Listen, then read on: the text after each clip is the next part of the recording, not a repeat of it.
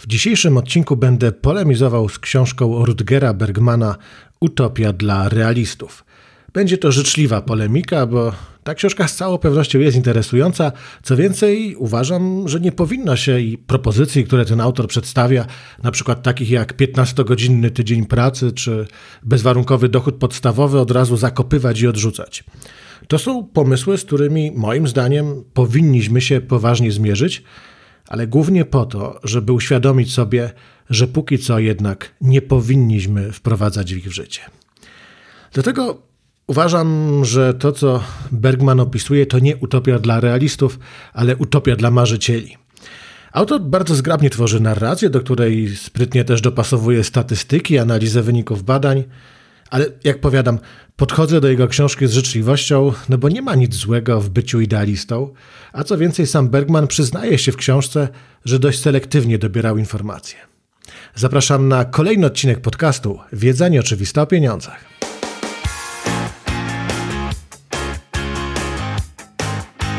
Rzeczywiście u e, Bergmana widać bardzo silny efekt potwierdzenia, confirmation bias.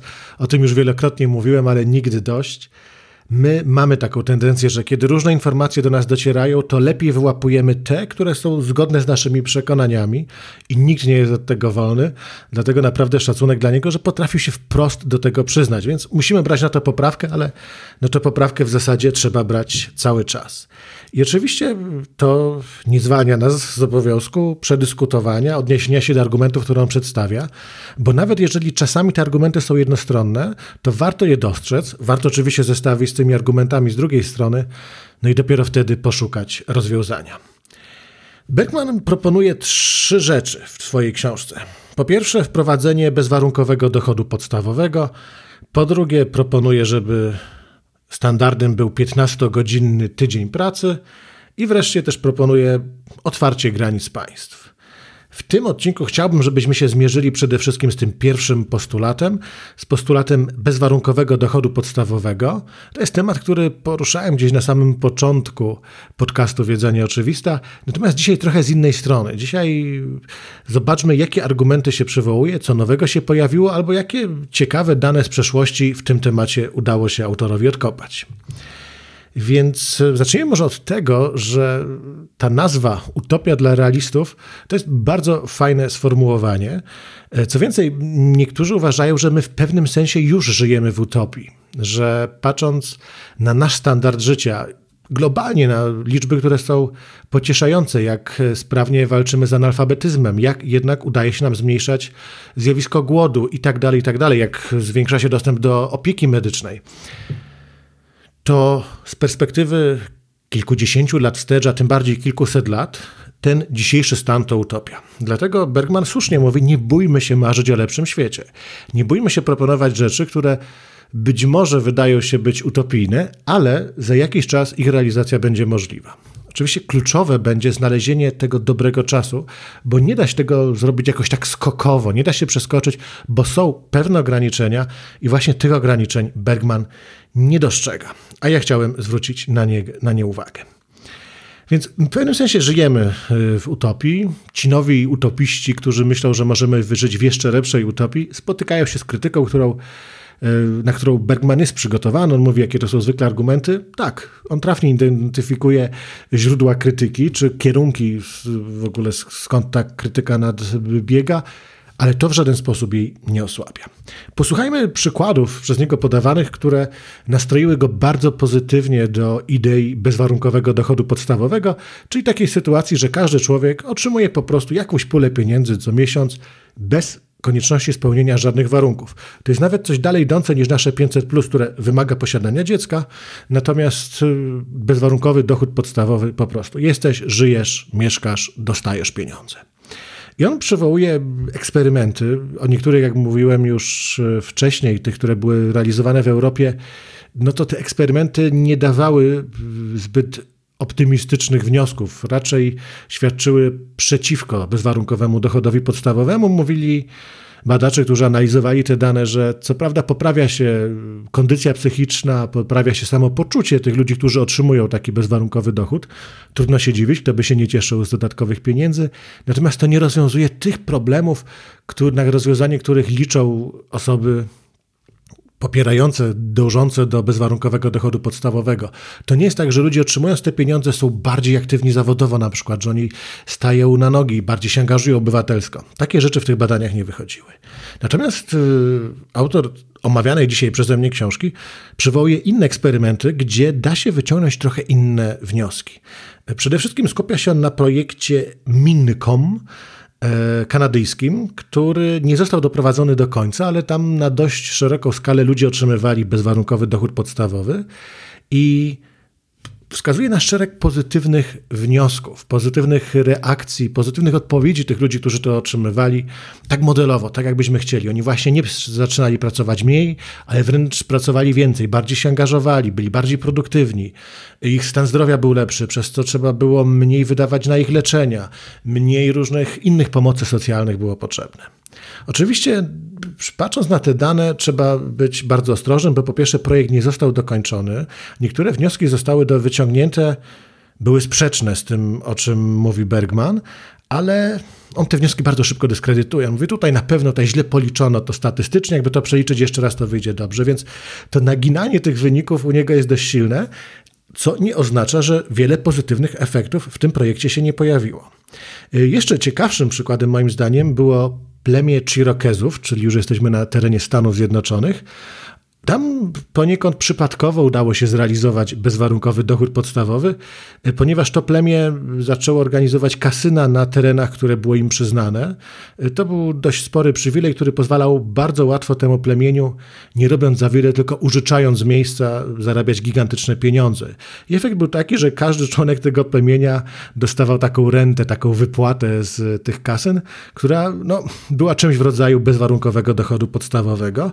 I tutaj wylicza się bardzo pozytywne efekty, na przykład ci młodzi Chirokezowie, którzy zaczęli dostawać bezwarunkowy dochód podstawowy, w dorosłym życiu przepracowywali przeciętnie 12,5% więcej godzin albo wychodziło też, że 3000 dolarów rocznie można było zaoszczędzić na zapomogach w przeliczeniu na człowieka, który by tego bezwarunkowego dochodu nie dostawał. Sami ci ludzie zaczęli gromadzić oszczędności, to jest przecież pozytywnym zjawiskiem, tak społecznie pozytywnym. E, od 50 do 100 tysięcy dodatkowych oszczędności w ciągu całego życia na osobę się pojawiało i państwo częściowo też na tym korzystało, tak bym powiedział, bardzo bezpośrednio, no bo między 10 a 20 tysięcy dolarów dolarów dodatkowych dochodów podatkowych się pojawiała, dzięki temu, że Chirokezi mieli coś na kształt bezwarunkowego dochodu podstawowego. No co, czy nie jest to rozwiązanie wszystkich naszych problemów? Zlikwidujemy biedę, zwiększymy podatki, zwiększymy zaangażowanie w pracę, ta praca będzie lepsza, skuteczniejsza? No niestety nie jest to takie kolorowe.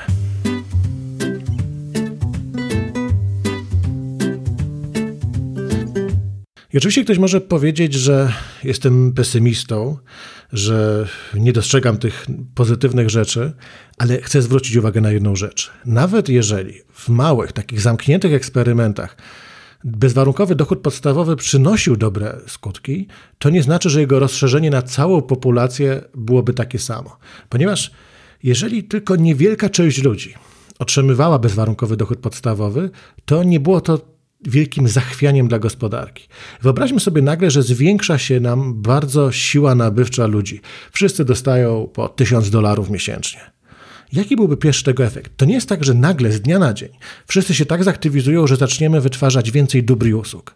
Jeżeli tak zwiększy się nam ta siła nabywcza ludzi, to ceny pójdą w górę, ponieważ ilość dóbr i usług, które są dostępne na rynku, nie zwiększy się z dnia na dzień, a z dnia na dzień zwiększy się siła nabywcza, nie ma wyjścia. Wtedy cena musi wzrosnąć, więc efekt będzie taki, że znów tych, którzy są na dole tej e, drabinki ekonomicznej, nie będą w stanie sobie zapewnić tych podstawowych rzeczy, bo one proporcjonalnie zdrożeją.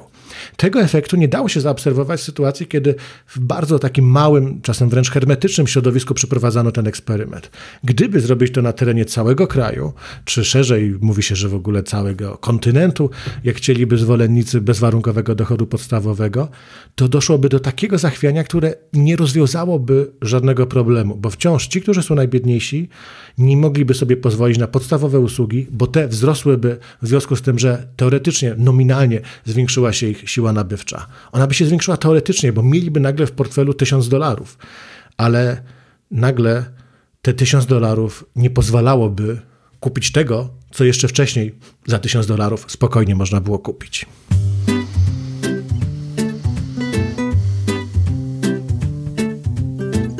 I oczywiście jestem świadomy tego, że taką korzyścią bezwarunkowego dochodu podstawowego byłoby ograniczenie biurokracji. My w tej chwili przecież mamy bardzo rozbudowane świadczenia socjalne w wielu krajach, ale ich obsługa, sprawdzenie warunków, weryfikacja na co to idzie albo zawężenie i to jest po pierwsze uciążliwe. Niektórzy mówią, że to jest wręcz upokarzające dla tych, którzy pobierają to świadczenie, ale to jest po prostu też kosztowne. Obsługa tego systemu kosztuje bardzo dużo. I to jest rzeczywiście taka bardzo, bym powiedział, atrakcyjna rzecz, także dla mnie, także z mojego punktu widzenia, że nie trzeba byłoby konstruować wielkich systemów, tylko po prostu dajemy każdemu i liczymy, że człowiek jest na tyle mądry, że wyda te pieniądze w najlepszym swoim interesie. Ale to jest ciekawe, bo bezwarunkowy dochód podstawowy jest raczej kojarzony z lewicowym podejściem do gospodarki, a to takie przekonanie, że ludzie są racjonalni, dajmy im pieniądze, oni sami zrobią najlepiej co trzeba, rząd się nie powinien w to mieszać, nie powinniśmy w żaden sposób redystrybuować tego w konkretnym celu, tylko dajmy ludziom pieniądze,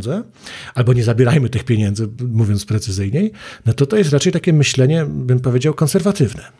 Ale w tym bezwarunkowym dochodzie podstawowym te dwie rzeczy się jakoś łączą. To znaczy nie tak traktujemy ludzi paternalistycznie i mówimy im, będziesz dostawał zapomogę, ale możesz ją przeznaczyć tylko na to i na to, bo to trzeba weryfikować, robi, rodzi różne komplikacje. Bezwarunkowy dochód podstawowy takich problemów nie stwarza. Więc to jest z całą pewnością rzecz kusząca. No więc mamy próbę walki z biedą, próbę redukcji ubóstwa. I niektórzy uważają, że właśnie ten bezwarunkowy dochód podstawowy będzie tutaj najlepszy. Cel z całą pewnością szczytny. Zresztą, jak wyliczył profesor Greg Duncan z Uniwersytetu Kalifornijskiego, to nie są aż tak wielkie kwoty, których potrzebujemy, żeby wydobyć ludzi z biedy. I to nawet w Stanach Zjednoczonych y, wyliczył, że przeciętnie rzecz biorąc, na wydobycie jednej amerykańskiej rodziny z biedy wystarczyłoby przeznaczać 4000 dolarów rocznie. Więc to jest y, kwota, bym powiedział, osiągalna. I jeżeli to rzeczywiście byłoby takim cudownym zaklęciem, które rozwiązuje problem biedy, to chyba nikt by nie protestował. To nie są wielkie kwoty patrząc na to, jak różna inna pomoc socjalna jest rozdysponowywana. Problemem jest tylko ten efekt, że to, że nagle ci ludzie dostaną pieniądze do ręki, nie znaczy, że gospodarka zapewni im dobra, które będą w tych pieniądzach e, do kupienia. No bo większa siła nabywcza, niezwiększona przynajmniej na początku moc wytwórcza, musi doprowadzić do wzrostu ceny. Oczywiście obrońcy bezwarunkowego dochodu podstawowego będą argumentować, że dzięki temu, że ci ludzie otrzymają te pieniądze, to oni później będą więcej pracowali, tak jak w tym plemieniu Chirokezów. Oni będą pracować efektywniej, więc w sumie ta gospodarka jako całość będzie silniejsza i będzie większy tort do podziału i ten problem szybko zniknie. Jeżeli nawet to prawda, to z tym bezwarunkowym dochodem trzeba uważać i nie zrobić tego skokowo, bo nawet zakładając, że to jest prawda, to żeby nie było tego szoku przejściowego, ten dochód powinien pojawiać się bardzo powoli, bardzo stopniowo.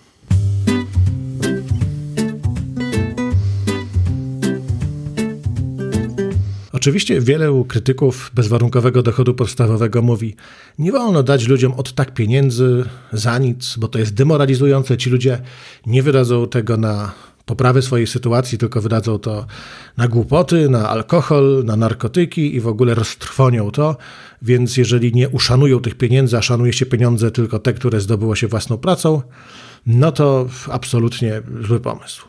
Więc może czymś, co bardziej przekona i tych, którzy uważają, że trzeba pomóc, dając pieniądze, i tych, którzy uważają, że nie wolno ich dawać bezwarunkowo, jest system mikropożyczek. I to jest coś, co już zostało nawet nagrodzone Noblem pokojowym. Mianowicie mikropożyczki w krajach trzeciego świata postanowiono udzielać ludziom właśnie niewielkich pożyczek na poziomie kilkuset, kilku tysięcy dolarów, ludziom, którzy nie mieli zdolności kredytowej w takim normalnym tego słowa znaczeniu, to znaczy nie mieli żadnego zabezpieczenia. Ale znaleźli się bankierzy, którzy trochę bazując na dziwnie pojętym zaufaniu, postanowili udzielać takiego kredytu. To znaczy, mógł im inny biedak żerować. Jeden biedak przychodził o kredyt, który nie miał praktycznie nic, drugi, który też nie miał nic, mu żerował, ale to było jakiś rodzaj zobowiązania. I liczono na to, że to zobowiązanie takie moralne będzie silne i że ludzie będą spłacać. Te niewielkie pożyczki miały służyć temu, żeby ktoś stanął na nogi, to znaczy, żeby nie musiał być podwykonawcą u kogoś, y, czy pracować na jakieś zupełnie skandalicznie niskie płace, tylko na przykład jak jest ktoś, kto umie szyć, to żeby mógł szyć na własny rachunek. Ale żeby to zrobić, musi kupić bardzo dobrą maszynę do szycia, więc potrzeba tam kilkuset dolarów, powiedzmy, czy na różne inne takie narzędzia, żeby tylko ten impuls dostać na początek i później już w naturalny sposób taka osoba zarabia dużo więcej. I ten, e, ta historia z mikropożyczkami jest wielkim sukcesem, to znaczy e, spłacalność tych pożyczek jest znakomita. Ci ludzie, mimo że nie byli przyciśnięci jakimiś hipotekami, no bo jak tutaj ustanowić hipotekę, oni czuli się zobowiązani i podobno spłacalność tych kredytów była lepsza niż w krajach cywilizowanych, gdzie mamy obwarowania przy wszystkich kredytach bankowych. I po drugie, rzeczywiście duża część tych osób, które mając ten impuls rozwojowy na początek, mając te pieniądze, y, stawała na nogi i zarabiała już z ich punktu widzenia znakomicie, wielokrotnie lepiej niż wtedy, kiedy brakowało tej możliwości na kupienie jakiegoś podstawowego narzędzia do wykonywania swojej pracy. Więc może to jest jakiś rodzaj y, rozwiązania, może to jest lepsze niż bezwarunkowy dochód podstawowy, bo póki co eksperymenty, mówiąc delikatnie, nie są jednoznaczne. Te przywoływane w Utopii dla realistów wskazują wiele pozytywnych efektów. Te, które pominął autor tej książki, o których między innymi ja mówiłem w odcinku o fantastycznym, bezwarunkowym dochodzie podstawowym, jeden z pierwszych odcinków podcastu, no to tam te wyniki z Finlandii chociażby pokazują, że to wcale dobrze nie działa. Więc jeżeli już wprowadzać to ostrożnie. Co prawda niewiele brakowało, że jakiś czas temu mielibyśmy bezwarunkowy dochód podstawowy przeprowadzony w ogromnej skali, bo za czasów prezydenta Nixona w Stanach Zjednoczonych i to zarówno przy poparciu demokratów, jak i republikanów, bardzo blisko było wprowadzenie takiego bezwarunkowego dochodu. Ostatecznie to się jednak nie udało. I na koniec jeszcze tylko jedno ostrzeżenie. Wszystkich tych, którzy chcieliby krytykować bezwarunkowy dochód podstawowy, przydzielając temu etykietkę komunizm, marksizm i w ogóle, to bardzo proszę ostrożnie, ponieważ Karol Marx w Kapitale krytykował tego typu pomysły, bo uważał, że to jest taka taktyka pracodawców, którzy chcieli utrzymywać wynagrodzenia na najniższym możliwym poziomie i przenosić całą resztę obowiązków na władze lokalne. I podobnie też Engels, on postrzegał tego typu pomysły jako relikt przeszłości, on uważał, że uwolniony od ubóstwa proletariat potrzebuje rewolucji, a nie bezwarunkowego dochodu podstawowego. Ale dość o Marksie, dość o Engelsie, bo nie musimy więcej w to wchodzić. Jesteśmy już w tym szczęśliwszym położeniu, że nie jest to obowiązkowe, ale to taka tylko przestroga. Można krytykować bezwarunkowy dochód podstawowy. Moim zdaniem jest ku temu wiele podstaw, ale nie da się przekreślić potencjalnych, bardzo pozytywnych efektów, o których e, pisze autor książki Utopia dla realistów. No i jeżeli już krytykować, to krytykować trafnie. Do tego wszystkich serdecznie zachęcam. Bartłomiej Biga, bardzo dziękuję. Do usłyszenia wkrótce.